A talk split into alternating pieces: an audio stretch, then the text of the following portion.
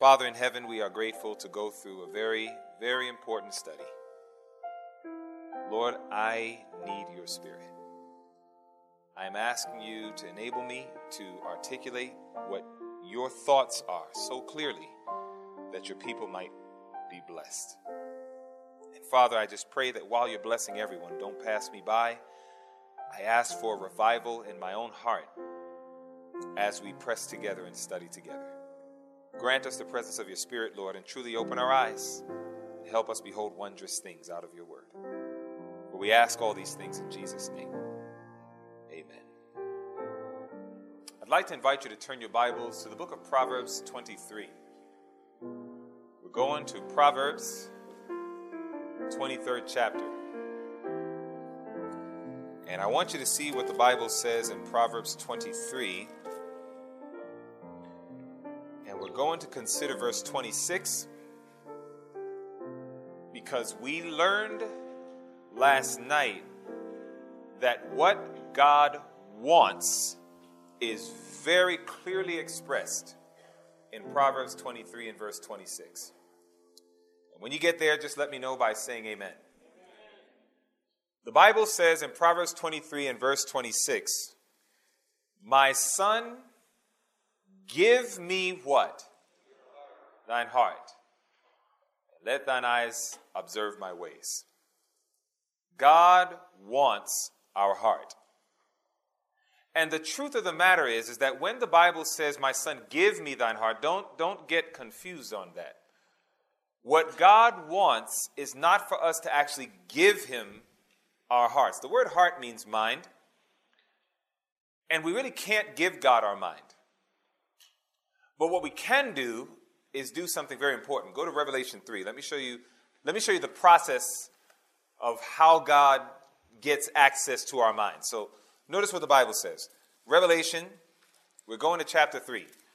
This morning, we looked at what the Bible says as it relates to a very terrible condition that God's people are in in these last moments in Earth's history. And that condition was what is generally called the Laodicean condition, a lukewarm condition. And as bad as it is, I'm thankful that God has a remedy. The remedy is found in verse 18 of Revelation 3. And it says in Revelation 3:18, God says, I counsel thee to buy of me gold tried in the fire, that thou mayest be rich, and white raiment, that thou mayest be clothed, and the shame of thy nakedness do not appear, and anoint thine eyes with eye salve, that thou mayest see. Now, verse 20, notice what Jesus says Behold, I do what? I stand at the door. And what's he doing? He's knocking. And then he says, If any man will let me come in, then I will sup with him and he with me. Jesus is knocking at your heart's door and my heart's door. So when somebody knocks at your door, you do need to give them something. What you need to do is give them permission to come in. Do you understand that? When somebody knocks at our physical door, we need to give them permission, come in. And then they come in. Jesus says in Proverbs 23 and verse 26, he says, My son, give me thine heart. What he's not asking you to do is to take your mind and say, Here, because we can't do that. But what we can do is give him permission to take it. Christ is knocking at our heart's door, and he wants permission to come in. And when he comes in, he's going to do something wonderful. Notice what the Bible says in the book of Ezekiel the 36th chapter. Look at the wonderful thing that God does when we let Him in. The Bible says in Ezekiel, the 36th chapter, notice when we give Jesus permission, He's knocking at our heart's door. He wants us to give Him permission to do something. There was a man who was literally God's anointed. His name is Dr. Nan Wang.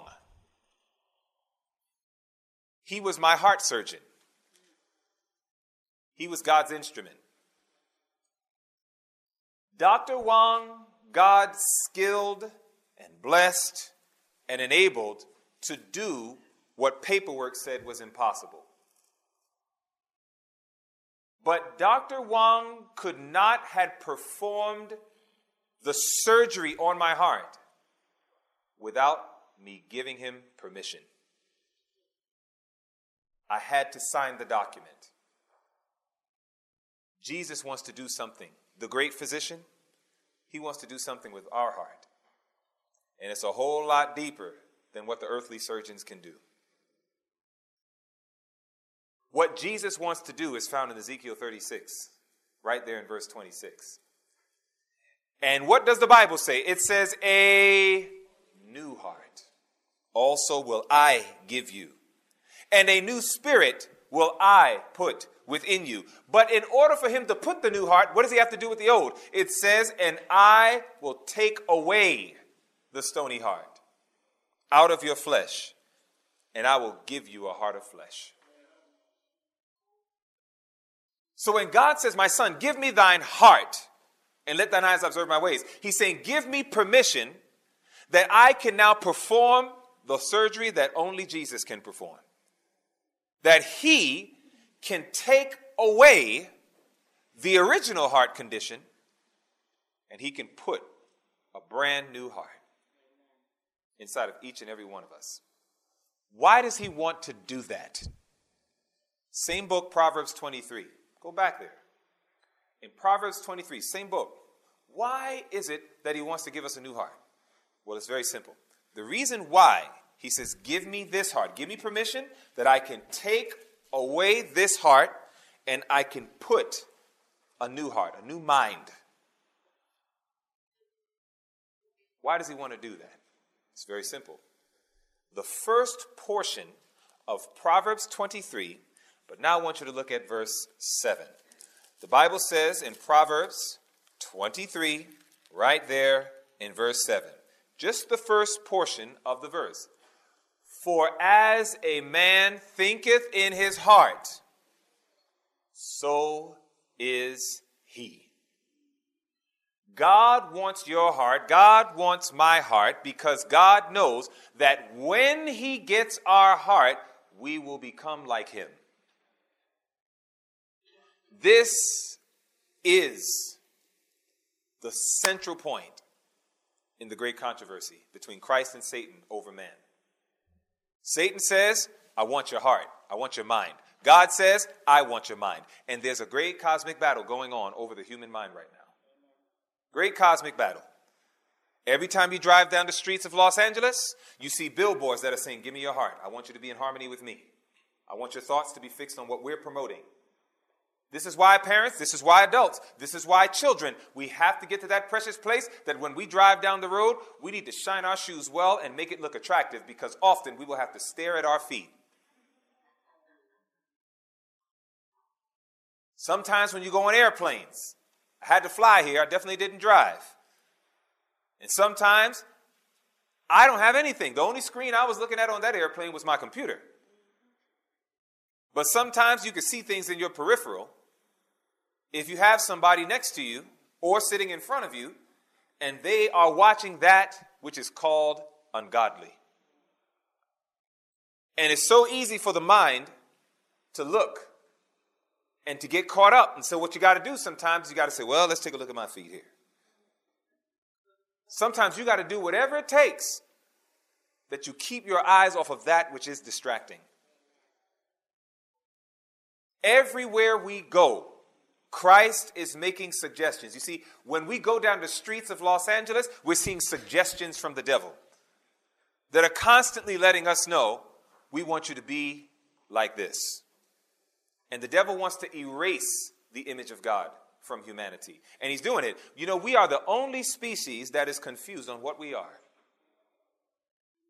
Birds know that they are birds. Horses know that they are horses. Cows know that they are cows. Even cockroaches know that they are cockroaches.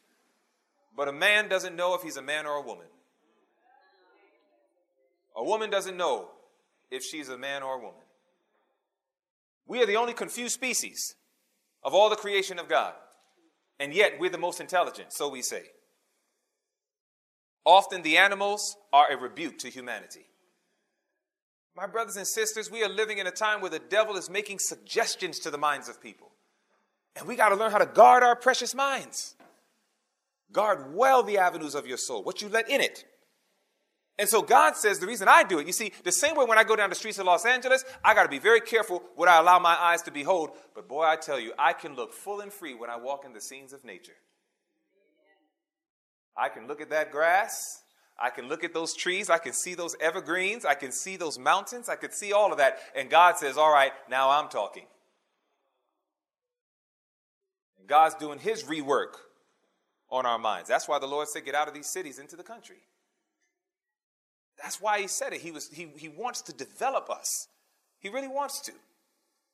And so it is that when we look at this, God says that that's why I want your mind. You see, before He wants you to set up the outpost, we want to make sure He has our minds. Before we set up the, the, evangelistic training schools, we want to make sure that He has our minds. Before we go ahead and set up churches and set up all sorts of evangelistic efforts, etc., we want to make sure that He has our minds.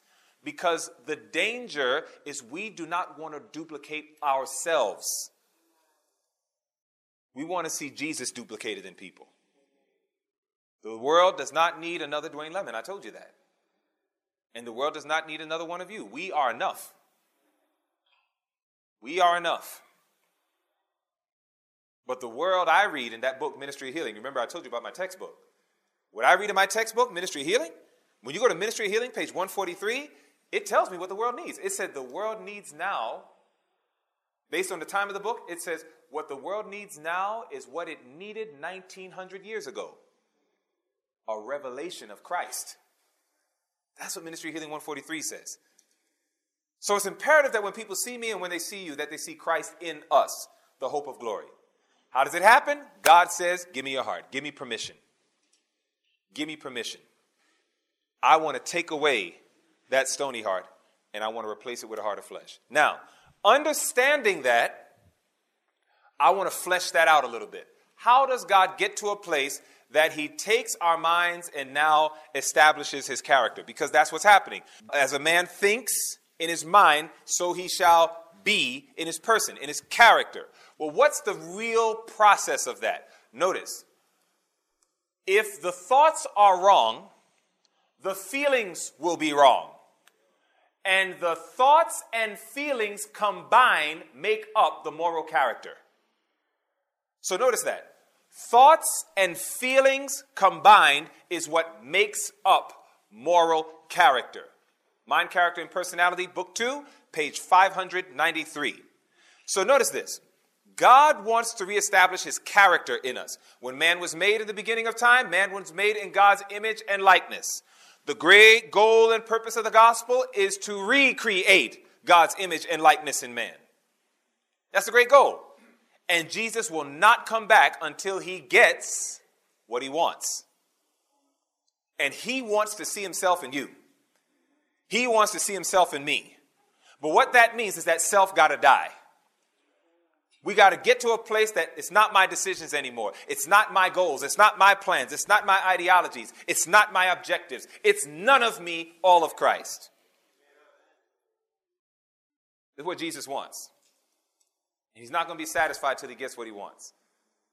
We can work, we can establish, we can build, we can erect, we travel the world starting churches, we do all sorts of stuff, but my brothers and sisters, the question is what truly are we reproducing?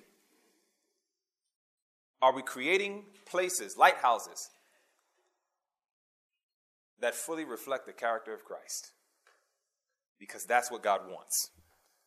We are told Christ is waiting with longing desire for the manifestation of himself in his people when the character of Christ is perfectly reproduced in his people. Then he will come to claim them as his own. He's waiting to see his character in you and in me. Now, notice what are the two things combined that makes up the character? It's thoughts and feelings. That's what makes up the character. But wait a minute. How is that possible? There has to be more to this picture. Thoughts and feelings make up character? Is it just like that? Not really. So let's go ahead and let's flesh it out even more. Again, Proverbs 23 7, The Bible says, as a man thinketh in his heart, in his mind, so is he. So it kind of goes just from thoughts to character production. Well, there has to be more of a process. So we just got a deeper view. In the magnification, we just saw, well, actually, it's thoughts and feelings that make up the character. But it's still not that simple. In fact, it's not just thoughts and feelings that make up the character, because the truth is, actions repeated form habits, habits form character, and by the character, our destiny for time and for eternity is decided. So now what we have is a larger process. First, there are thoughts. Then there are feelings. Then there are actions. Then those actions are repeated. As those actions are repeated, then the character is formed. Notice that process. First comes thoughts, then comes feelings, then comes actions, then comes a repetition of actions, then comes the formation of character. So, you know what God is really saying? When the Bible says in Philippians 2 5, let this mind be in you, which was also in Christ Jesus, we know the end result of that goal is that He wants us to be like Him. But what God says is, I want your thoughts to become my thoughts. I want your feelings to become my feelings. God says, I want your actions to become my actions. And then I want you to repeat those actions. And as you do that, God says, I will form my character in you. This is a more step by step process. Watch it again. I decided to put it on the screen just to help. So notice again, to have God's character is to have his thoughts. God says, I want you to start thinking like me. The Bible is a revelation of the mind of God, it's the thoughts of God. Once we have thoughts, it's always going to produce feelings. It's impossible not to. So God doesn't have a problem with feelings as long as they're in the right channel. So first, he wants us to have his thoughts. Then we have his feelings. Then we have his actions. Then his actions are to be repeated.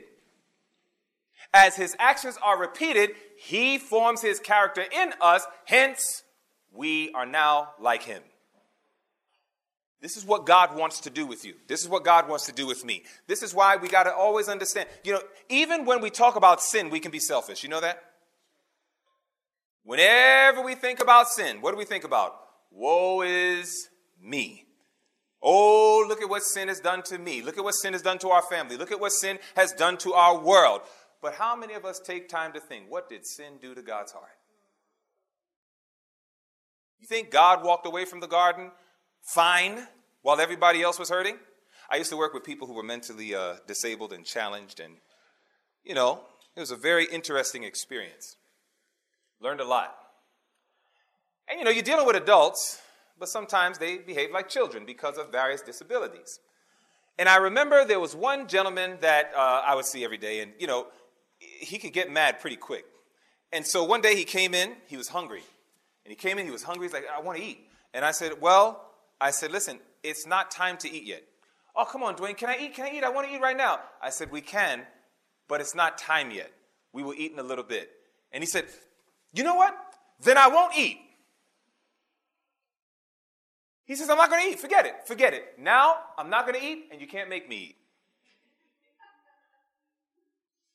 In other words, something in his mind made him think because you refused to give me what I want, I'm going to just not eat anymore. But he said it like it was punishing me, like he was giving me a consequence. Oh, you, you don't want to let me eat? All right, guess what? I'm not going to eat now. And in his mind, he's thinking, I'm, I'm punishing you. I'm not going to eat. And so I remember I had to tell him, I said, Well, I said, listen, I just need to let you know when it's lunchtime, I'm going to eat. If you don't want to eat, you'll be hurting yourself. But I am going to continue eating. So I'm going to be fine. And he was just like, oh, well, okay. Okay, well, then I'll eat. I'll wait till lunchtime to eat. I said, I, I think that's a good idea. so watch this. This is my point. I reflected back on that conversation that I had with him because I remember it so vividly. And when I reflected back on that conversation, here it is that I'm telling him, you know, you do whatever you do, I'm going to be fine. I'm going to eat. Well, Do you know that there are some of us that believes that God's like that? You going to commit sin? Fine. You're punishing yourself, but God is like, I'm fine. Look at Isaiah 63. In Isaiah, the 63rd chapter, I wonder if God's fine whenever we are afflicted with sin. The Bible says in Isaiah, the 63rd chapter, I wonder if God's just okay. I wonder if He's not touched. I wonder if He could care less. Because when we choose to sin, we're just hurting ourselves. The Bible says in Isaiah 63, I'm so thankful God is not like me. The Bible says in Isaiah 63, right there in verses 8 and 9, it says, For he said, Surely they are my people, children that will not lie, so he was their Savior. Look at this, verse 9. In all their affliction. Who was afflicted? It says he was afflicted. In their affliction, God's people, God himself was afflicted. Do you know that every time we sin, it doesn't just hurt us, it hurts him? Every time we're afflicted, he's afflicted. He has so associated his heart with humanity that when we hurt, he hurts. God is not like man. We can be selfish even when we address the issue of sin because all we think about is ourselves. We don't consider how does it affect you, Lord? How did what I did affect you? And God wants to change all of that. And that's why He says, I want to give you new thoughts. I want you to start having my thoughts. I want you to start having my feelings. And then those thoughts and feelings are going to produce actions, and it'll be my actions. And then if you keep repeating those actions day in, day out, week in, week out, month in, month out, year in, year out, if you are consistent in repeating those actions, it's going to form your character. Thoughts, feelings, actions, and then actions repeated, this is what forms character. Not by might, nor by power, but by God's Holy Spirit. This gives a little bit more depth to the idea of having the mind of Christ. It's having his thoughts, it's having his feelings, it's having all these wonderful dynamics of what we're studying. Now, with that, that means that it's not enough to have this. Go to Romans 12. In Romans 12, God makes it clear of something that he gives to us, but then there's something more that he wants. Romans, the 12th chapter. In Romans chapter 12, let's look at verses 1 to 3. Again, dealing with the mind. The Bible says in Romans 12, we're looking at verses 1 to 3. When you get there, just let me know by saying amen. All right? In Romans 12, it says, I beseech you, therefore, brethren, by the mercies of God, that you present your bodies a living sacrifice, holy and acceptable unto God, which is your reasonable service. And be not conformed to this world, but be ye transformed by the renewing of your mind, that you may prove what that is good and acceptable and perfect will of God. For I say, through the grace given unto me, to every man that is among you, not to think of himself what? More highly than he ought to think, but to think soberly, according as God hath done what? Dealt to every man the measure of faith. God has dealt to every one of us the measure of faith. This is why, if you carefully study the Bible, you don't hear a whole lot about having faith in comparison to hearing about growing faith. You hear a lot more in the Bible about growing faith than it is having faith. Having faith is important, and God has made that somewhat easy for us because the Bible just said He dealt to every man the measure of faith. He's dealt that out. We have the capacity to trust. But what God wants now is He wants us to learn how to grow or cultivate faith. This is exceedingly and abundantly important. Why? Because notice this. Go to the book of Jude, verses 20 and 21. Watch what Jude the apostle says to you and to me. Notice this Jude, verses 20 and 21. Jude, verse 20 and 21. There's no chapters, just Jude. So it's just Jude verses 20 and 21. Now, please keep in mind that what we're about to read right here, this is after Jude has given warnings about wolves in sheep's clothing, apostates, individuals who are going to try to steal away the seeds of true doctrine, true faith. They're going to try to steal that away. So Jude exposes some things about them and points them out. But now he's at the stage here in verse 20 where he gives the admonishment. After the warning, the admonishment. What is the admonishment? It says in Jude, verse 20, it says, But ye, beloved. In other words, these people over here, they're sensual, they're devilish, they're this, they're that. You know, he was going on in the previous verses. But now in verse 20, he says, But, meaning whatever they're doing, this should have nothing to do with you.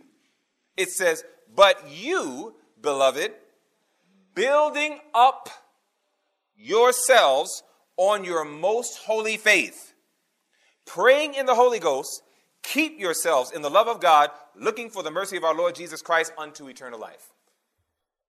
Notice that he used the word building up your most holy faith. Question Is that a cultivation? That's cultivating, isn't it? You see, it is a biblical instruction that we are not to just simply have faith. But what's far more weightier is whatever little faith that God has dealt to you and dealt to me, we are to receive it, but more importantly, we are to cultivate it. My brothers and sisters, again, God makes this simple for us. You know, some of us, we gloat over the fact that we went in our backyard one day, maybe got some land, and we started tilling soil. We start tilling soil, and we start breaking that soil up or whatever, and we till the soil, and we finally are like, all right, I got a garden. Hooray, I am now a farmer.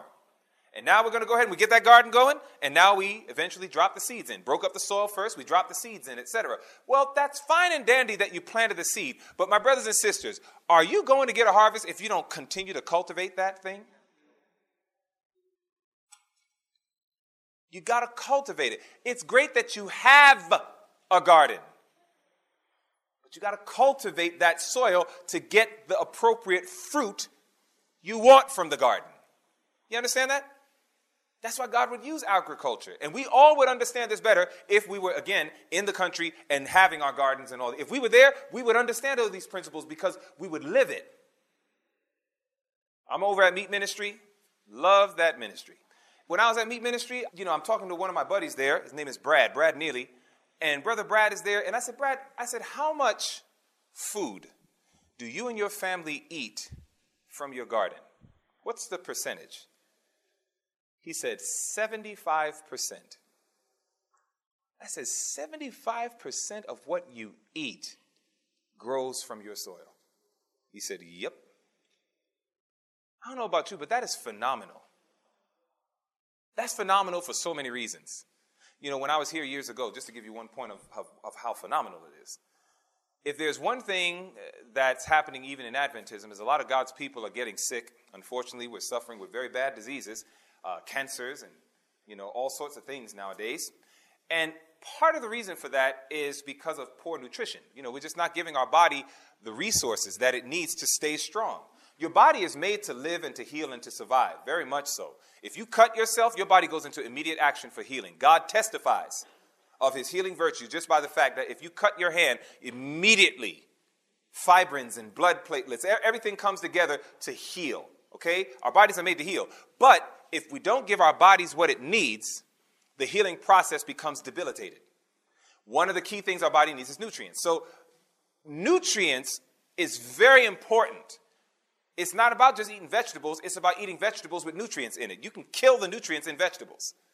You can kill the nutrients in tofu. You can kill the nutrients in all sorts of plant based food. It's not about it just being plant based, you have to maintain its nutrients. Do you understand that? Simple health lesson. Now, when I was here years ago, I said something. I said, I love persimmons. I said, that's my, one of my favorite fruits. And I know persimmons grow in abundance out here in California. So, what a precious soul did is when I was getting ready to leave to go back home, somebody came with a box of persimmons for me. Wasn't that nice? And at that time, nobody else in my household liked persimmons. So I was like, more for me. I mean, you know, I was really happy about that. I said, man, I got a whole box of persimmons just for me. Well, here it is that we got home. When I got home, my persimmon tree was yielding persimmons. So I took the California persimmon and I compared it to my Georgia persimmon. Maybe this afternoon I'll show you a picture. I actually have a picture of it. You ever heard of that statement, the darker the berry, the sweeter the juice? You ever heard that before? Darker the berry? Yeah, there's a lot of truth to that because, you know, a, a lot of times the darker is, is more nutrient dense. So I had a refractometer, just a little instrument that measures sugar content and nutrient levels in the, in the food. And I remember that I took the California persimmon and I took mine. So I had my oldest son, Jared. I said, Do me a favor, go grab one of our persimmons from our backyard. So he grabbed one of the persimmons. And when he did that, he began to go ahead and, and cut just a little bit of it and let the juice get on the refractometer. So I looked at the California one. When I looked at it, it came up to a 20, which means it was good. It was a good persimmon, had some good nutrients in it. But then I said, Now get our persimmon. My persimmon was darker. We cut it, we put it on the refractometer. When it came back, my son said, um, I don't know how to read this. And I was like, You don't know how to read it? I said, Let me get it. So I looked at it. The top number is 30. The blue line went above the top number, which means our persimmons had so much nutrition that it broke the chart. That came from cultivating the soil. That came because we did not do what maybe the typical farmers were doing to just hurry up and get mass production. We took time and let that soil get broken down and nicely cultivated. And it produced food that was loaded with life. So when we ate it, oh man, it just melted in your mouth. God says you need to understand that that's what I want, Dwayne, with you in your walk with me. You see, every time I went to my persimmon tree, it was a reminder.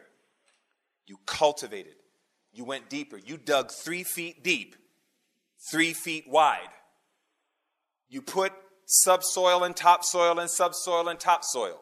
You put the layer of rocks like the angel showed Ellen White. You put the tubes in that allowed the aeration to get in each side.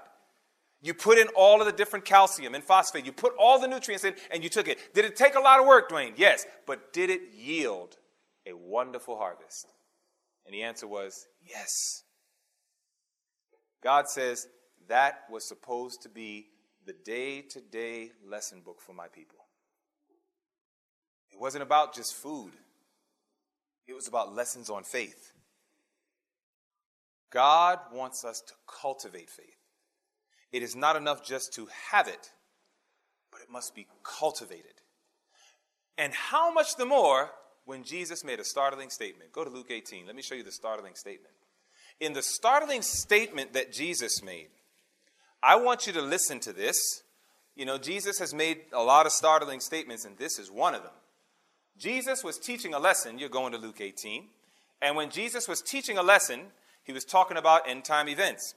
And at one point in Luke 18 and verse 1, he says, Men ought always to pray and not to faint. Okay, praise the Lord. Men ought always to pray. We should be praying. We should be praying often. We should be praying a lot, and we shouldn't stop. And then he goes into this story, the parable. Then he starts talking about how there was this unjust king and there was this woman. And the woman keeps begging and bothering the king and so on. And he says the unjust king got to a point where he said, Look, I'm going to give this woman what she wants so she can just stop bothering me. She was saying, you know, avenge me of my enemies and all these things. And the king got to a place, the king said, look, give this woman what she wants because take vengeance for her because if, if she doesn't, she's going to wear out my ears. Jesus says, you see what the unjust king does? How much more your heavenly father? Jesus says, when people do us wrong, God says, you don't need to be, you don't need to take vengeance. God says, vengeance is mine. God says, I will take care of all of those who have done my people unjustly. So Jesus was teaching have faith, trust God. But in Luke 18 8, notice what he says as he was closing out on this parable. In Luke 18, right there, in verse 8, look at what the Bible says next. He says, I tell you that he will avenge them speedily. But he says, nevertheless. In other words, I'm telling you, God's going to do what he said he's going to do, but Nevertheless, he said, when the Son of Man comes, what did he wonder if he's even going to find? He says, Well, I even find people that trust me. Jesus has already made it known. When he comes back, there will be a very small group of people that trust him. And without trust, it is impossible to please God. That's what faith is. Faith is trusting God. And without trust, all our singing, all our preaching, all our teaching, all our conferences, all our evangelistic efforts, all our so called sacrifices, all our donations, it will amount to nothing. It will amount to nothing because we gave it to a God we didn't even trust. And that's when Paul says, Though I preach to others, I myself will be a castaway. Yes, our money will do great work, but we might miss out on the overall benefit of that work.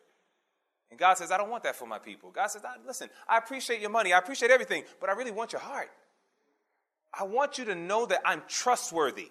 This is the greatest frustration with God and his people is he's trying so hard to convince us I am worthy of your trust. I understand your husband failed you. I understand your wife failed you. I understand your parents failed you. I understand your siblings failed you. And I definitely understand that the church folk failed you. But God says, I'm not like any of them. And what we have done is we have brought God down on a human level. The same way everybody at one point or another put a knife in our back, we feel like God's getting ready to do the same thing. This is how a lot of people treat God. We feel like, now, nah, you're being nice to me right now, but you, you getting ready to put your knife in my back. Just like he did, she did, they did. And God is trying so hard to show, I am not a man that I would lie. God is seeking to bring that across to us. And I'm telling you the truth, family, it's a hard lesson. And that's why the most important thing we need to be studying right now is the cultivation of faith.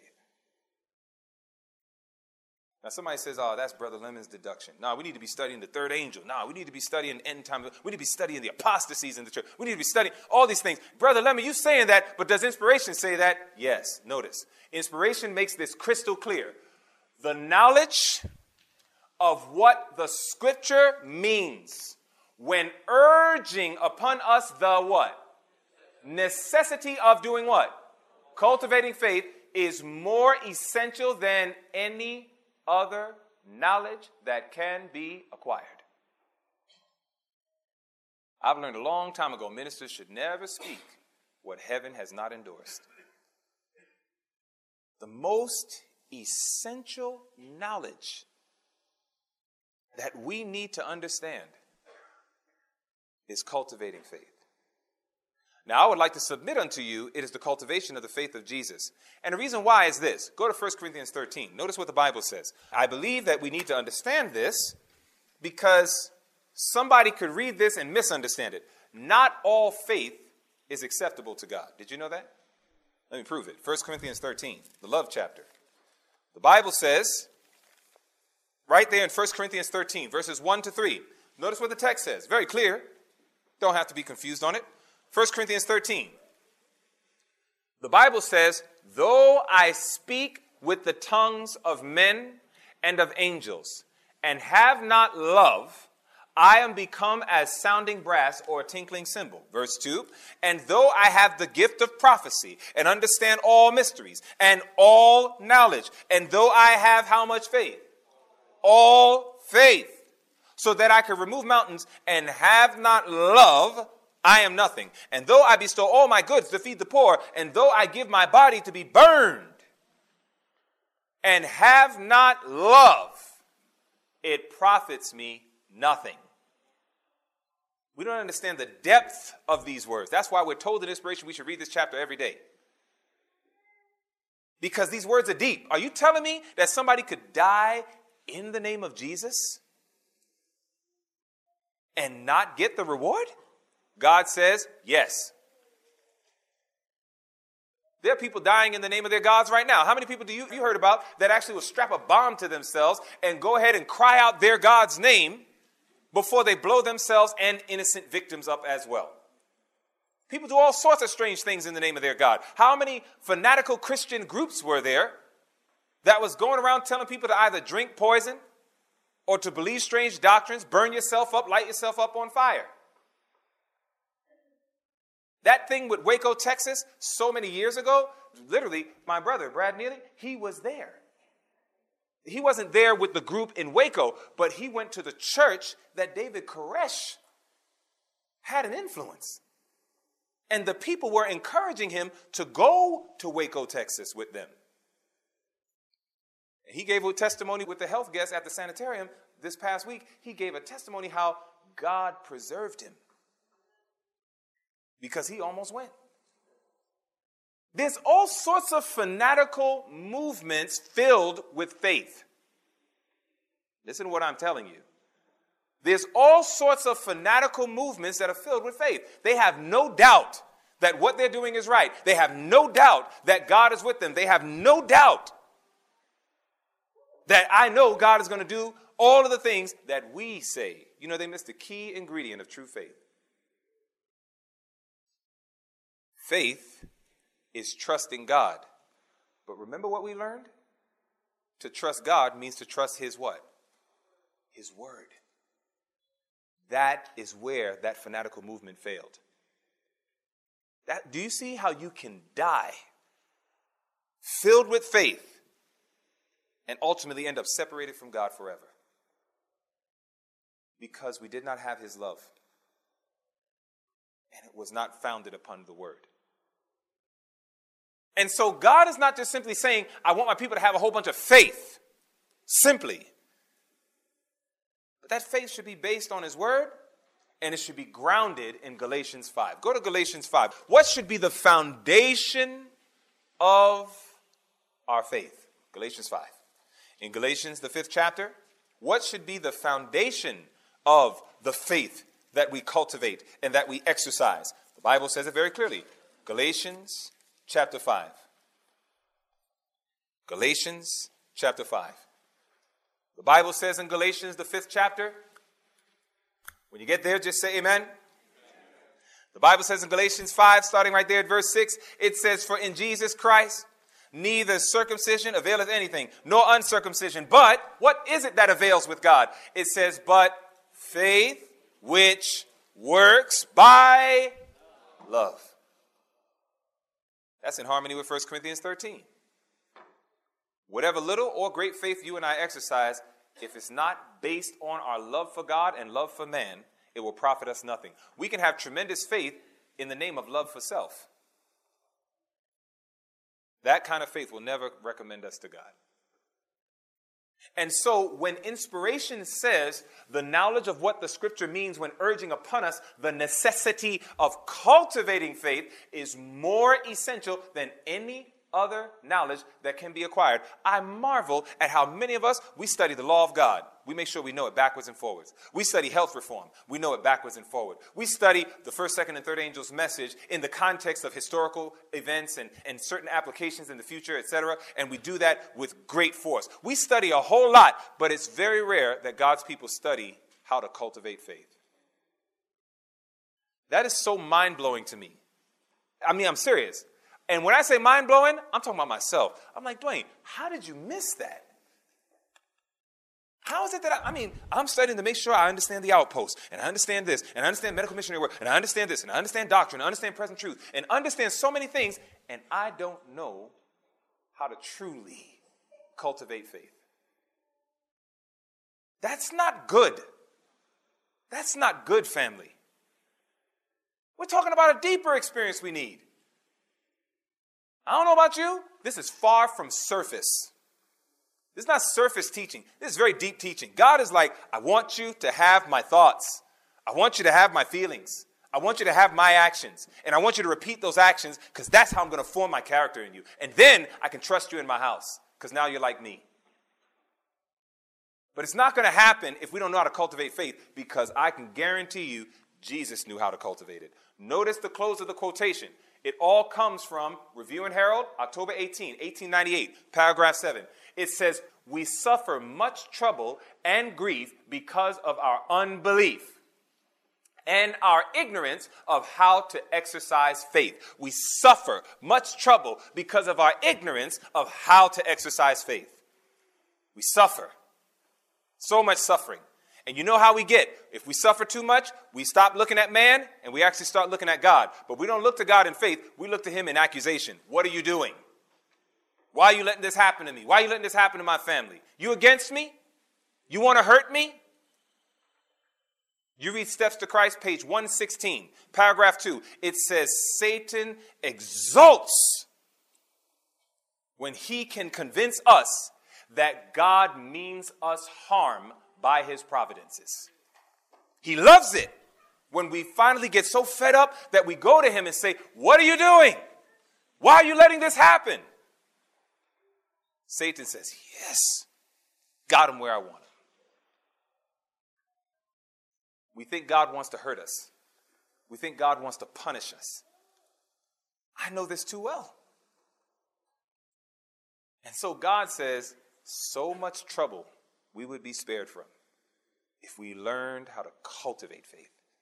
And so it says, we suffer much trouble and grief because of our unbelief and our ignorance on, of how to exercise faith. It says we must break through the clouds of unbelief. We cannot have a healthy Christian experience. We cannot obey the gospel unto salvation until the science of faith is better understood and until more faith is exercised. Listen to this, present truthers. There can be no perfection of, of Christian character without that faith that works by love and purifies the soul. We can teach victory over sin all we want. We can teach you better have victory over sin by the Sunday law all we want. If we don't teach these people and if we don't understand ourselves, this is how you exercise faith. We're just talking, we're just making noise, and we're just having a whole lot of mental and emotional stimulation. And then people leave churches, they leave conferences, and they leave camp meetings unconverted. Stimulated, but unconverted. They're not changed. God says this vicious cycle has to stop. Because you know what's happening? I don't know what it is, family. I, I, I, told my wife this. I said, I don't understand. I don't know if it's just me, but it seems like a whole lot of SDAs, especially preachers and health reformers and stuff like that, are dropping dead. I'm constantly getting calls, this evangelist or this person, this person's now diagnosed with cancer. And I'm like, hold up. I understand if they was a disobedient group of saints and, and they are, you know, eating, drinking, and doing a whole bunch of stuff and violating all God's laws of health. But these are people that, at least on the outside looking in, who are very obedient. They are following the truth as it is in Jesus. They are a different class, but it seems like they're suffering. What's going on with that? And what I believe God is doing is He's trying to get us to understand enough is enough. Too many of us, we know too much and we practice too little. And yes, on the outside, we look like we're in harmony with following what God says. But it's funny, for some of these people who have passed on, I've talked with their spouses. And you know what their spouses have said? They said, What you saw was not always the full case. Some of them were thoroughly intemperate, thoroughly you keep neglecting your rest night after night after night after night, week in, week out, month in, month out, year in, year out. Do not be surprised if Alzheimer's, dementia, or even Lou Gehrig's disease. Don't be surprised if that stuff starts popping up in us. You got a whole bunch of people who think they're health reformers. And it, I was at a, a, medical missionary institute and I was teaching the students how to do health and lifestyle consultations. And when I got up to exercise, I said it with jest. I said, you know, sometimes there are students and workers at sanitariums and they think that because they stroll on the property and walk a lot, strolling, they actually think that that's exercise. And I was just like, you know, I said, can you imagine? Because I'm role playing with the person as if they're a health guest. And I said, can you imagine that there are people at some of these health institutes that do that?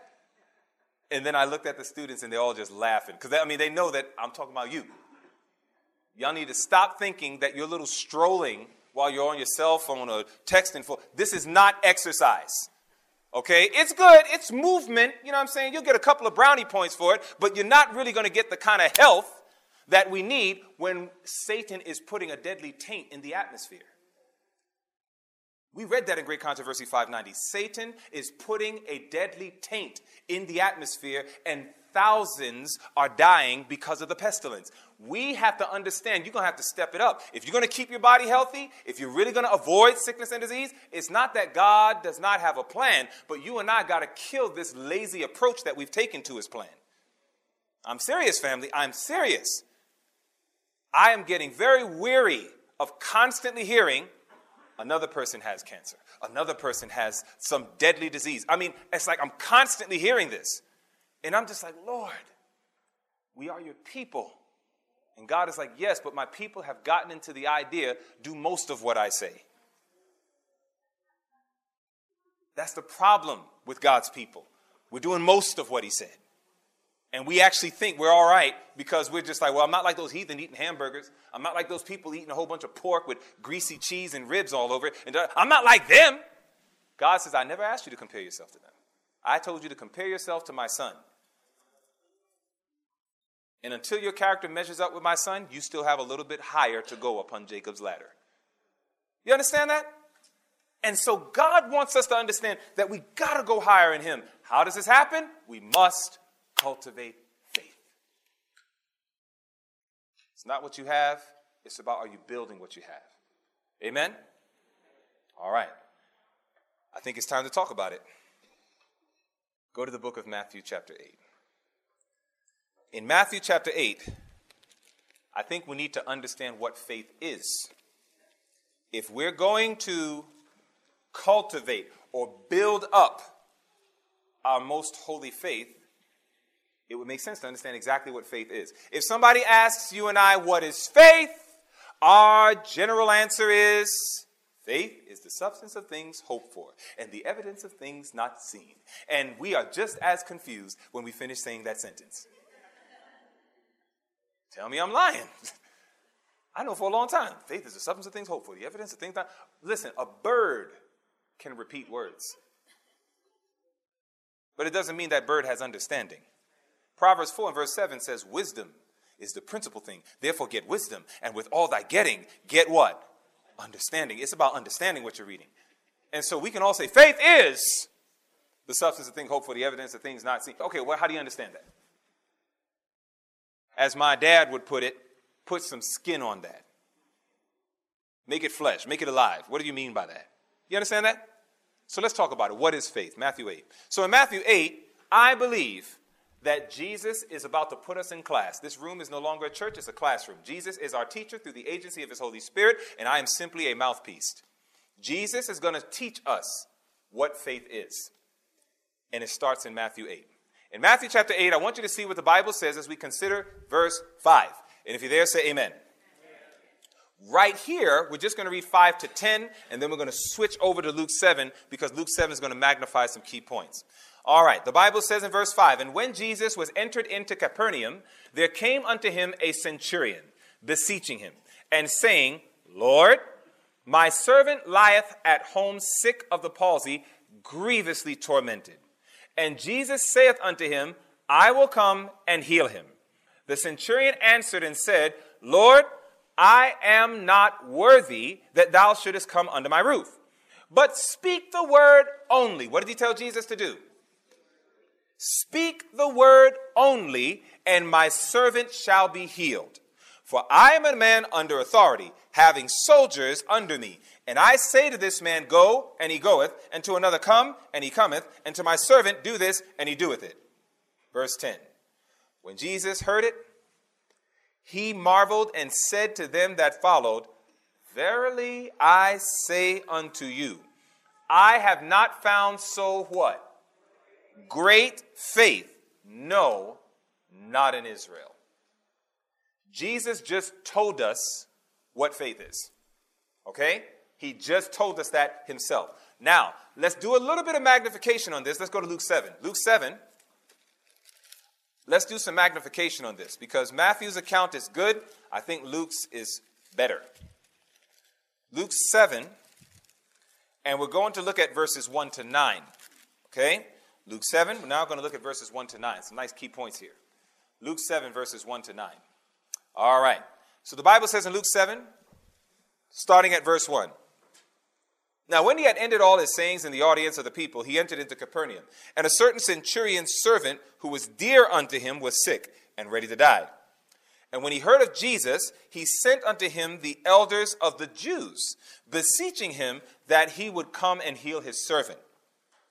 And when they came to Jesus, they besought him instantly, saying that he was what? that he was worthy for whom he should do this. For he loveth our nation, and he hath built us a synagogue. Is that good or is that bad? That is terrible. Because they are like Jesus. This man is worthy to receive healing on behalf of his servant because he did something for our nation. Meaning, if he didn't do anything for their nation, he would have been unworthy. Is that the thoughts of God? No, so it shouldn't be our thoughts either. You understand that? We should not heal people based on what they do for us. We should heal people because they need healing. You understand that? So this is messed up. So these guys are coming to Jesus. Hey, hey, listen, stop what you're doing. You need to help this guy. Why? Because he did something great for us. But let's continue with the story. So now, verse 6 Then Jesus went with them. And when he was now not far from the house, the centurion sent friends to him, saying unto him, Lord, trouble not thyself. And then he obviously met with Jesus because now it says, For I. So first, he sends the Jews, Go ask Jesus, come to my house, heal my servant. Then, as he thinks about it, he says, You know what? Let me send my servants. Then as he thinks more about it, now he says, you know what? I'm going to go myself. This is what's happening sandwiched in these verses. So now he says, For I am not worthy that thou shouldest enter unto, under my roof. He corrected the Jews. The Jews said, He is worthy. This man says, I'm not. I'm not worthy. I don't deserve anything. I'm a sinner and I need help. So this brother recognizes his true state before God. He says, I am not worthy. Then he goes on and says, For I am not worthy. But then he says in verse 7, Wherefore neither thought I myself worthy to come unto thee, but say in a word, and my servant shall be healed. For I also am a man set under authority, having unto me soldiers, and I say unto one, Go, and he goeth, and to another, Come, and he cometh, and to my servant, Do this, and he doeth it. When Jesus heard these things, he marveled at him and turned him about and said, Jesus displayed that brother. Jesus said, Come here brought him before all the Jews. And he says, I have not seen so great faith, no, not even in Israel. Now, let's pull some lessons out of this. Number one, he recognized his unworthiness. He could not command or demand God to do anything because he knew, I am not worthy. There's only one thing sinners are worthy of, of which he knew I was. And he said, Sinners are worthy of death. He knows that. Sinners are worthy of death. So I'm not worthy. So I'm not coming to you based on my merit. That's number one. He did not come to Jesus based on any merit of his own, any works that he has done, any blessings that he has been. He didn't bring any accolades to Jesus saying, Look at what I did, look at what I did. He came totally to Christ and said, Look, I am not worthy to have you even come to my roof. But if you are willing to do what I have asked you to do, just go ahead and speak a word. And I fully trust and depend upon your word that what you said is going to be done. That's it. That's all he needed. Then he added something. He says, Listen, he's talking to Jesus. Listen, I know because I'm a man that has soldiers under me. That means he knew that Jesus had soldiers. I wonder how he knew that. You see, when Jesus was fasting 40 days and 40 nights, according to Matthew 4 11, when Jesus was fasting 40 days and 40 nights, who came to his rescue to relieve him from his suffering? Angels. When Jesus was in the Garden of Gethsemane and he's sweating to the point that blood vessels are popping and his sweat is now mixed with blood, according to Luke 22 43, who is it that came to Jesus and strengthened him. Angels. This brother understood you don't need to come to my house. Just tell one of your soldiers what to do, and I know they'll do it. Because I'm a man that has soldiers under me. And I know that when I tell my soldiers go, they go. When I tell my soldiers come, they come. All you got to do is speak a word and tell your soldiers, go heal my servant. And I know my servant will be healed. Jesus marveled at this. You see, my friends, we need to understand something. Jesus has all sorts of ministering angels. And we are told in Desire of Ages, right there, page 143, the angels of God are ever passing from earth to heaven and from heaven to earth. The miracles of Christ for the afflicted and suffering were wrought by the power of God through the ministration of the angels. It says, and it is through Christ, by the ministration of his heavenly messengers, that every blessing comes from God to us. He knew you got soldiers the same way I have soldiers. And I know my soldiers do what I tell them to do. I know your soldiers will do what you tell them to do. Just speak a word and tell your soldiers, go heal my servant. And I know my servant will be healed. My brothers and sisters, this is exercising faith.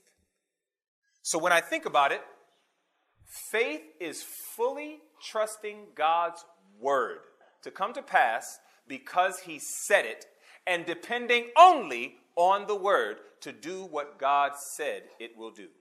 This is faith. That's a lot more than just merely repeating Faith is the substance of things hoped for, the evidence of things not seen. Now, this is magnifying that point from Hebrews 11.1. I'm just trying to put it in more what I'll call layman's terms. Simple language that hopefully we can understand. All right? What is faith? Faith is how much are we trusting God? Fully. It is fully trusting God's word to come to pass. Why? Because he said it. And depending only on that word to do what God said it will do. This is faith. Therefore, when we think about cultivating faith, what God says is, I want you to cultivate, I want you to grow in learning how to fully trust what I said I will do and depend only on my word for what I said to come to pass without any additional evidence. God says this is literally exercising faith. If you're a hypochondriac and you're scared about everybody being sick, God's word says, if you keep my commandments, if you do all that I tell you to do, I will put none of the diseases upon you which I have brought upon the Egyptians, for I am the Lord thy God that healeth thee.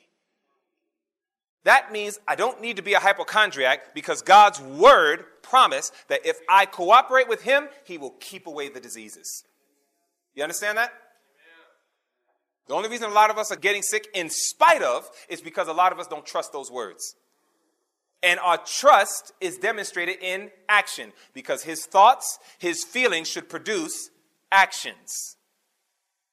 By our disobedience, we testify we don't trust God. You understand that? Every time we cheat and eat a bunch of stuff he told us not to eat. Every time we're intemperate and doing things that we know we shouldn't be doing. Every time we're neglectful and do not do things we should be doing. God is saying, You still don't trust me. If you trust in my words, you'll do what I said.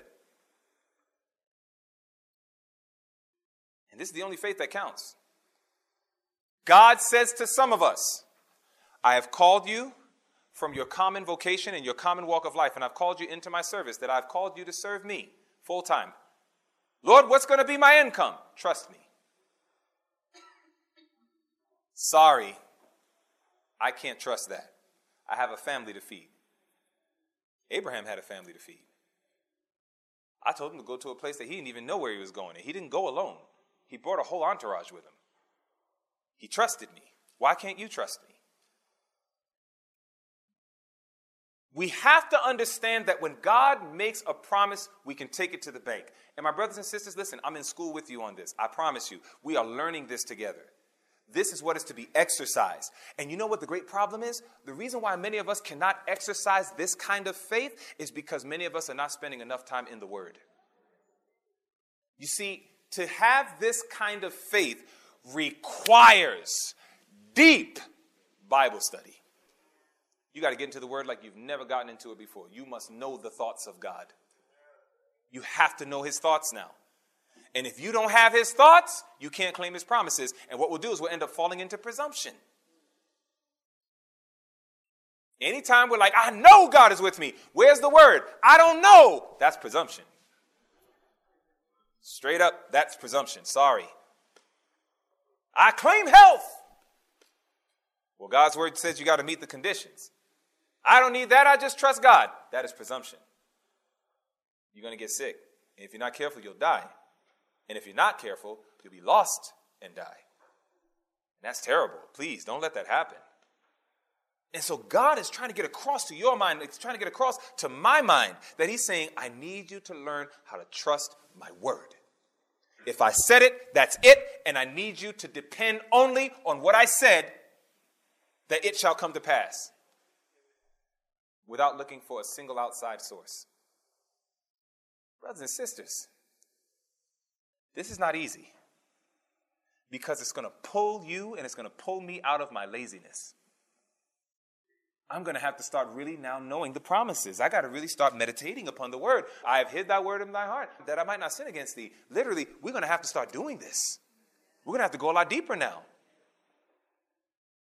And when you're getting sick, and if you think you're dying, God has a word about healing too. There are times that God can speak to you through His word and make it known to you. This one's not unto death. You know, I feel very privileged to, to stand here before you to share this. I mean, I am so unworthy, man. I mean, I'm getting it. It's almost like I could see his face, and he's just like, keep talking. He showed me so clear your heart condition is not unto death. I mean, God gave so many evidences from the day I walked into that cardiologist's office and he was like, I- am thinking, I'm fine. I know I'm fine. I'm good. I feel great. I was 100% asymptomatic. So I'm like, I'm good. And that guy goes in there and he's like, Mr. Lemon, you know, your heart is severely regurgitating. What did he say? He said, My left atrium is 7.8 centimeters big. He said, How are you feeling? Starts squeezing my ankles, looking for edema and all this stuff. I'm like, I feel fine. So I'm exercising every day, brisk walking in less than 28 minutes. That means that I'm brisk walking four miles per hour. That is phenomenal. And then on top of that, I mean, asymptomatic. He told me that. I called my buddy. I said, Nate, listen, man, I need to know. I called Norman McNulty. I called Nate. I called uh, Edwin Neblett. I mean, I'm calling all these physicians and practitioners that I know. Phil Mills. I'm calling everybody. Listen, any of you guys know a heart surgeon? My friend Nate calls me back. Hey, Dwayne, listen, man, uh, why are you asking me about heart surgery? I said, well, apparently I found out I need it. And he's like, wow. He said, listen, um, this may be Providence. He says, my best friend happens to be one of the top mitral valve surgeons in all of California. Let me get his number. I'll give it to you. So then I get in touch with Dr. Wang. Talk with him about it. He's like, yeah, you know what? Sure, send me your CD. Let me take a look at your echo. I'll take on the case. And I, I just wish I could tell you how much. When, when I got here to Loma Linda, the doctor who was at Loma Linda, he did the transesophageal echocardiogram, the TEE, put that thing down my throat, camera's right there on my heart. He told my wife, he said, Your husband's heart is so severely regurgitating that he can't even walk up a flight of stairs without being winded. There's an app called Sworkit. And he doesn't know that I'm there like burpees. I mean, I'm working out 30 minutes straight, nonstop. My heart's like boom, boom, boom. I mean, my heart's going, but I'm fine. And he's telling my wife he can't even go up a flight of stairs. It was like God was just like, nobody's taking my son. until it is his time. I will not let circumstances take my son until it is his time. You saw the GoFundMe. This had to be cash. Because if had I done it up north, you're going to have to get a mechanical valve. We're going to put you on Coumadin for the rest of your life, and da da da. And this could happen, that could happen. So Dr. Wang said there's only a few surgeons that know how to repair diseased valves. I said, Are you one of them? He said, Yes. I said, Well, that's why God led me to you. God gave so much providence, and God speaks through providence. And he gave so much word. And I was a doubting Thomas all the way through. I mean, it was only when I was in the surgical room, they laid me on the gurney, and I'm like, I have never been admitted in a hospital. I have never been sick. And now I'm about to have my chest sawed open. And I remember I'm in there and I'm watching them. They all just beep, beep. You hear everything beeping, da, da, da. And I'm just there. And it was right there that I was like, this is it. And they're getting ready. Okay, Mr. Lemon, we're going to give you the anesthesia. We're going to go in. I said, wait. I said, I need to pray. Can we pray? And they said, yeah, yeah, sure. And my anesthesiologist was a Muslim. Some of the ladies, I think they were like uh, Buddhists or something like that. And then a couple people were Seventh-day Adventists or other Christian groups. I mean, it was just a whole big religious mecca in the room. And I remember I'm there and I'm just like, all right, Father, this is it. And I kept going through the sufferings of Jesus in volume 2, page 200 to 215. I kept looking at my Savior. I had to do that. That's the only thing that kept me sane, is that he suffered more. And he did it for me. And so I remember that at a certain point in that surgical room, I was there laying down, and I was just like, all right, Lord. I said, this is it. I don't know how this is going to come out. My faith was so weak. I was just like, oh, with all the harbingers, I mean, God was showing so clear this one is not unto death. And here it is that I was there and I just said, Lord, okay. I said, well, if, if I'm going to die, I said, all I ask is that you please cleanse me from all of my sins, forgive me where I've erred. And I just laid myself bare before him. And then I said, But if this is not unto death, I said, Anoint the hands of the doctors, guide everyone in this room, post angels around here, and double portion, may Jesus be the one guiding the surgeon's hand. And then I said these closing words it was right from volume two in the sufferings of Christ. I said, Father, I now fall into your arms. That's what it says about Jesus. When Jesus couldn't see beyond the grave, all he could do was remember what God did for him. He could remember his walk with God. And then it says Jesus just fell into the Father's arms. And I said, Father, I fall into your arms, whatever you want. He went and he put that thing inside my arm. And when he put it inside, I was like, Are you done? He was like, Yep. And I was like, Wow.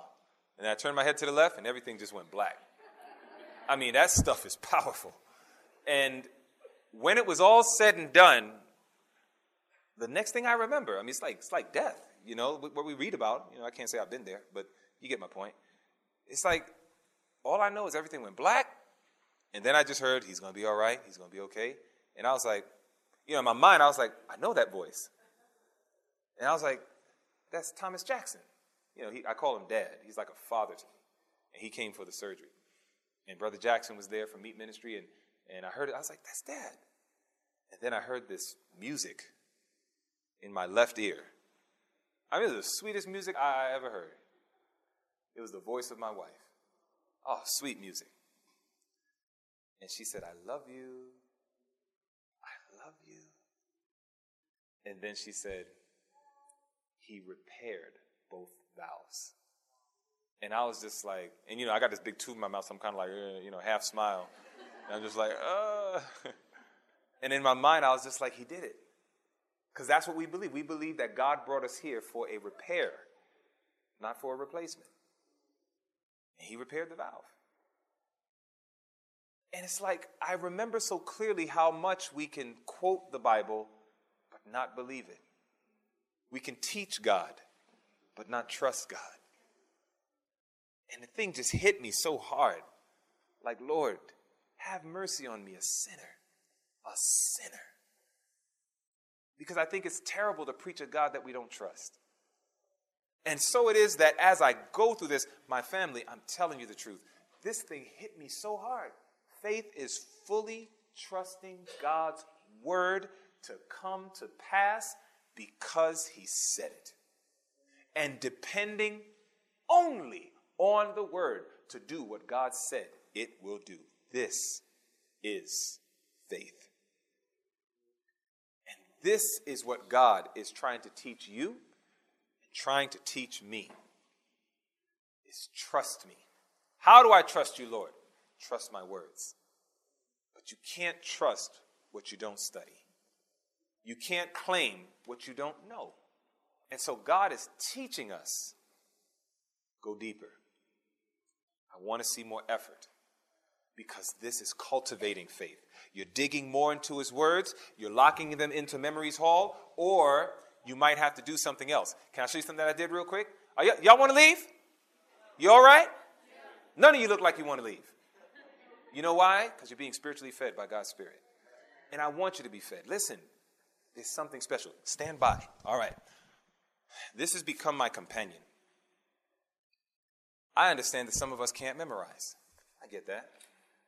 But you all can write. And so I got myself a little book here. And in this little book, I got the subject fear. And whenever I start to experience fear, if I just suddenly start getting afraid because my heart has been doing weird stuff since this surgery, because it takes about a year for healing. So sometimes I'm either feeling things on my heart or I'm thinking it's my heart, but it's really bone and cartilage and you know, everything's coming back together. I mean, they had to saw through muscle and tissue and I mean all of that. So now all of that has to heal and it doesn't happen quick. So there's times that I'm like, what's that feeling? Oh man, there's something going on? Lord, oh no, please. You know, and I got to go through that. I, I went through that. So when those moments of fear come, I had to go back and I began to write in my little book. There's no fear in love. Perfect love casts out fear because fear has torment. So I would start writing down all these Bible verses that speak directly to my mind. I then would write spirit of prophecy quotes that are in harmony with the subject on fear. Then I would go ahead and have songs that I would start singing because it's hard to worry and sing at the same time. And I would go ahead and I would start singing a song when my mind starts getting discouraged. And as I would sing, I'd sing that thing loud. I start singing, I lift my voice up and everything. And as I'm singing, I have found that God inhabits the praises of his people. He comes and he banishes the fear. I have all sorts of subjects in my little book. I have when making mistakes. So if I make a mistake, I don't have to beat myself up. Some of us go through this type of stuff. You make a mistake. You make a determination. I'm going to do this. By God's grace, I'm going to be a good husband. I'm going to be a good wife. No more arguments, Lord. And the day you make the promise is the day you fussing and fighting again. You know what the devil does? The devil says, Look at you. You're such a loser. You can't do this. You know, if you study the Bible carefully, God would always rebuke the devil. He did not parlay, he did not have conversations with Satan. I would like to encourage you stop having conversations with the devil. Don't talk to him. You can't reason with him. You can't be like, leave me alone. How dare you? Don't you know? You can't do that. It just doesn't work. Two times we read the devil comes to Jesus when he's doing his work Zechariah 3, Jude 9. And when you read both of them, what happens? Jesus wants to go ahead and clean up Joshua. Devil comes in and starts accusing him. Jesus says, The Lord rebuke thee. He's a brand plucked out of the fire. Do you know that's the end of the discussion? There's nothing else that he says to him. Literally, Satan just disappears. He's gone. He's out of the picture. Jude, verse 9. Jesus is getting ready to resurrect Moses, and the devil comes to him again. And all it says is, The Lord rebuke thee. And he just banishes him away. We have to learn how to rebuke the devil's thoughts. True story. I am sharing with you practical ways that God had to teach me how to cultivate faith. When I came out of surgery, oh man, the devil's just whispering in my ear, You'll never preach again. You're not going to heal. You. I mean, he was relentless relentless. And I remember he got to me one time. I'm sitting in the hotel and I'm sitting there and I'm just thinking about all these thoughts that he's suggesting. You're not going to heal. You'll never be the same. Your heart's going to just go bad. You, you read the statistics that valves can start regurgitating again after surgery. You're going to be one of them. You watch. You're going to end up back under the knife. I mean, he's just putting these thoughts in. And literally, It terrified me so much that I remember I got to a place I said, Lord, please, I need you to come near. True story. When I prayed and said, Lord, I need you to come near, please cast him away. These words came to my mind clear. You want to know what I think? Because, in other words, I'm thinking all these thoughts were God's thoughts. And I'm telling you, this is a master plan of Satan. He suggests thoughts to make us think that God is speaking when God is not speaking. So, I'm thinking that, Lord, please don't do this to me. Please give me another chance, etc. Voice comes in. Do you want to know what I think? And I'm just like, yes. And this is all that came to my mind Jeremiah 29 11. That's all that came in my mind. I went to Jeremiah 29 11. These are the thoughts that I have towards you thoughts of peace and not of evil, to give you an expected end. I wept like a child. I mean, I wept like a child. I just said, loving Savior.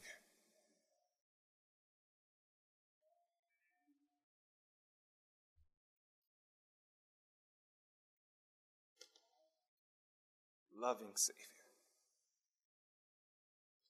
God is trying to teach us. You must cultivate what you have. It's not enough that you have it, you got to build it up, you got to strengthen it. And my mind has never been so much in God's words. Right now, I am experiencing Thoughts from the Mount of Blessings, page 20. When you get a chance, you read that. And in Thoughts of the Mount of Blessings, page 20, it says that um, familiar passages of Scripture will come to our mind with brand new meaning. Familiar passages of Scripture will come to our minds with brand new meaning. It's like when I read the Bible now, it's like it's, it's different. It's just different. I look at everything differently, but it's beautiful. And so, my encouragement to you, I, I had more I want to teach you. I was going to show you something special about Abraham's faith. Maybe we'll try it this afternoon because you need to know this lesson too. It's another lesson. We'll do it in the afternoon. But my brothers and sisters, I, I just want to encourage you. We got to get to this place that we can really trust Him. Not just when things go good now. I have to get to a place, God forbid, what if I'm like some people out there whom God loves too? and their heart valves do go bad. And regurgitation does happen again. According to the doctor, the surgery was so successful, he said, Dwayne, it, it could be 20 years before we even have to deal with this again. And I said, Well, praise the Lord, because if I have to by myself, I'll make sure Jesus comes back before I go back on that surgery table. I don't want to go through that again. I'm not going to lie. But um, you know, according to all the statistics, about four months after I had an echo done, and the doctor said, Mr. Lem, he said, listen, man, he says, if you didn't tell me that you had heart surgery, I, I wouldn't have known. He said, your heart's doing great. And I was just like, wow, praise God. I prayed that God took this thing away miraculously. Now I praise him that he didn't. Because if he would have took it away miraculously, I would have missed some of the most vital lessons in my walk with him. And so I accept that every day I see a reminder when I look in the mirror and I change my clothes that, son, you went under a serious procedure. But he's like, I kept you. But one day, God may say to you, as he may say to me, one day he may say, You have finished your course. You've kept the faith. I have a crown waiting for you. But it's time for you to rest now. And maybe God won't heal the disease. Or maybe you'll be like uh, a brother who just happened in Tennessee, precious soul. Came back from a mission trip. The school called him and said they needed him. Jumped in his car, made a wrong turn, wasn't paying attention. Truck hit him, and he is dead. He's a missionary. We don't know when these things will come to us, but God says, if you know that my will is not only good, but it's perfect and acceptable, then that should be enough to give you peace that even if I say it's time to sleep, that you can say, it's okay. It's okay. Brothers and sisters, we all cherish life, and we're supposed to. But we're not meant to live forever in this earth in its present condition. There's only one group that will, that's the 144,000, of which we are to strive to be a part of. So, hey, you know, we can strive to be a part of that group. But you know what I learned? The 144,000 will wish that they were dead. In other words, don't get it twisted. Just because we may be part of a group that is translated rather than resurrected, what we have to understand is that group is going to go through something worse than just physical pain.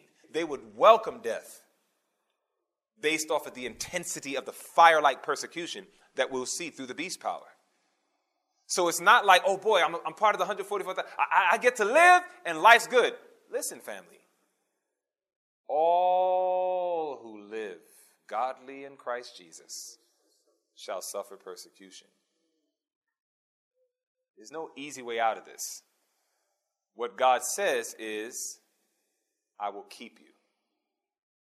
What God promises is, I will keep you. And He's by the bedside of those who are getting ready to breathe their last breath, and God is right there helping them, as He'll be right next to the warriors that are going to stand against the beast and refuse to yield and say, Death before dishonor of God and His law is the Christian's motto he's saying to every single one of us, whether you're going to be translated or resurrected, we're getting ready to go through some very serious, troublesome time. And we can't make it with the faith we presently have.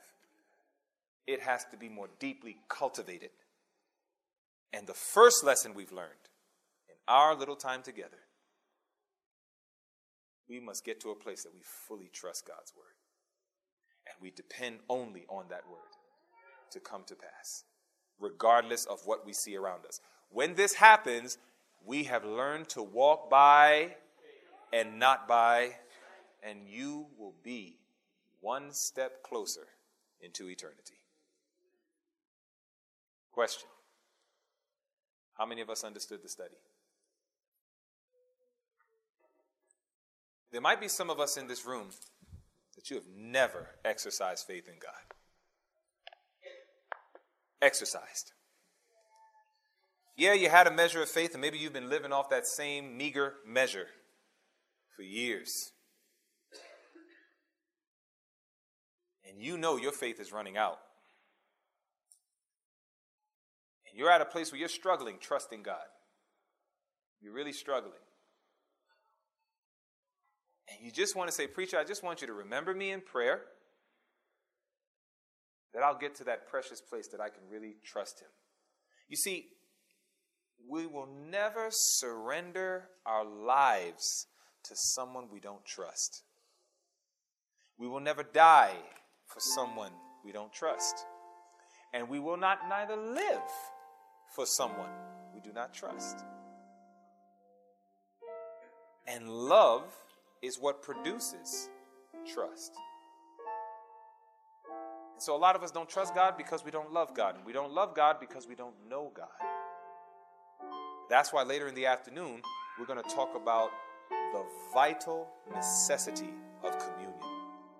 I believe with all of my heart, if we can commune with God like Jesus communed with God, we can have real, complete, total victory over every temptation and over every sin. We got to learn how to commune with God. And I'm going to show you a key. I'm going to show you a precious key that has so much power in it to those that do it. I'm going to show it to you this afternoon. By God's grace, if we get it, again, we're going to go another round on that precious Jacob's ladder. If you know I'm really struggling to trust God, my faith is fading, and I'm asking you to pray for me. This is not an appeal for everybody. Some of you, you've been growing. Bless your heart. Some of you are not. some of us are fading. Some of us are probably a ticking time bomb that's soon to blow up in rebellion. And God does not want that for you. We're getting towards the end of the race, family. There is no time to turn back. If Satan can tell angels it's too late to turn back, I believe under the inspiration of God, I can say to you, it's too late to turn back.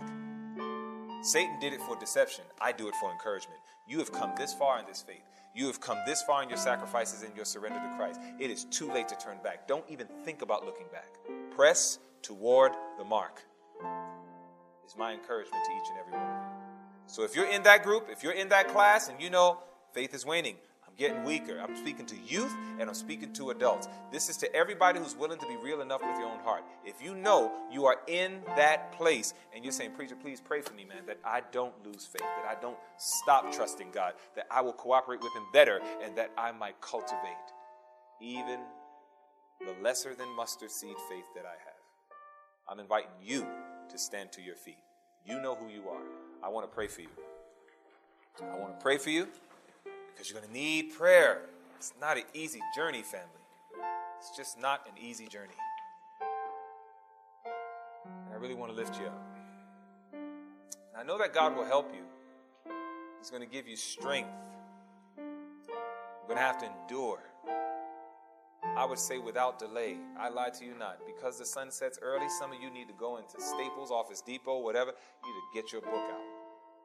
Don't type it, write it. There's something special about that. I didn't even understand that until I went to the sanitarium. They took away all my electronics. They said, nope, you can't use your computer, you can't use your phone, you can't use nothing. I said, what am I going to use? They said, you got to get a paper. I said, you know how long it's been since I've, I've written anything? It's going to look like chicken scratch. They said, well, work on it. Fine. And I started doing it, and I don't know what it was. It made me pay closer attention to the verses because I had to write three words and then I'll write another three words. You know, in a computer, you could just blind and cut and paste and just put it there. But here I had to really think about it. And the more that I kept doing that and just writing it down, I was like, man, this is powerful. And it was like I was feeding myself. Oh, it was so deep. I want to encourage you get your book. Write down all the verses that speak directly to your heart based on whatever the subject matter is. Then find correlating quotations from inspiration and write those down too. Then find songs. And then when you go to war, that day when you are out there and the devil just starts messing with your head, pick up your book. You go to your page. Out loud, you read those words of God. You read those inspired quotes. You sing those songs you tell me if angels have not come near by your side. To those of you who are seated, oh, God bless you. You know what I would tell you? I know that those who have remained seated, because God has helped them to learn how to exercise faith. I would encourage you, if you know who these people are, ask them, What are you doing? What helps you? And they will share gems with you. And then that way, pick from those gems. There's no big I and little you. I'm not the master of this. I give you what I can give you, but maybe somebody else has more to give you. The key is family. The most essential knowledge that the scripture teaches us, more important than any other subject, is the cultivation of faith. May God help us to cultivate faith. For those who remain seated because the Lord has been teaching you, please rise with me that we all can collectively have prayer together. And may God continue to bless and keep you as you grow more and still more in trusting and loving our precious Savior. Let us pray. Loving Father, you have seen the hearts of your people. You already knew the conditions but we have been awakened to our condition. Father, we praise you and thank you for this. Lord, we pray, please forgive us. We still don't trust you, but I'm grateful that you have a heart that can take it And instead of feeling insulted, you pour out your compassion upon our weaknesses. Lord, I just pray that you'll help us, that we might learn how to exercise faith to such a point that we will never, ever murmur, complain, and charge you with folly ever again. Though this might seem impossible with man, we're grateful all things are possible with God. Thank you for a deeper experience, Father. Bless us, we pray, Jesus' name. Amen.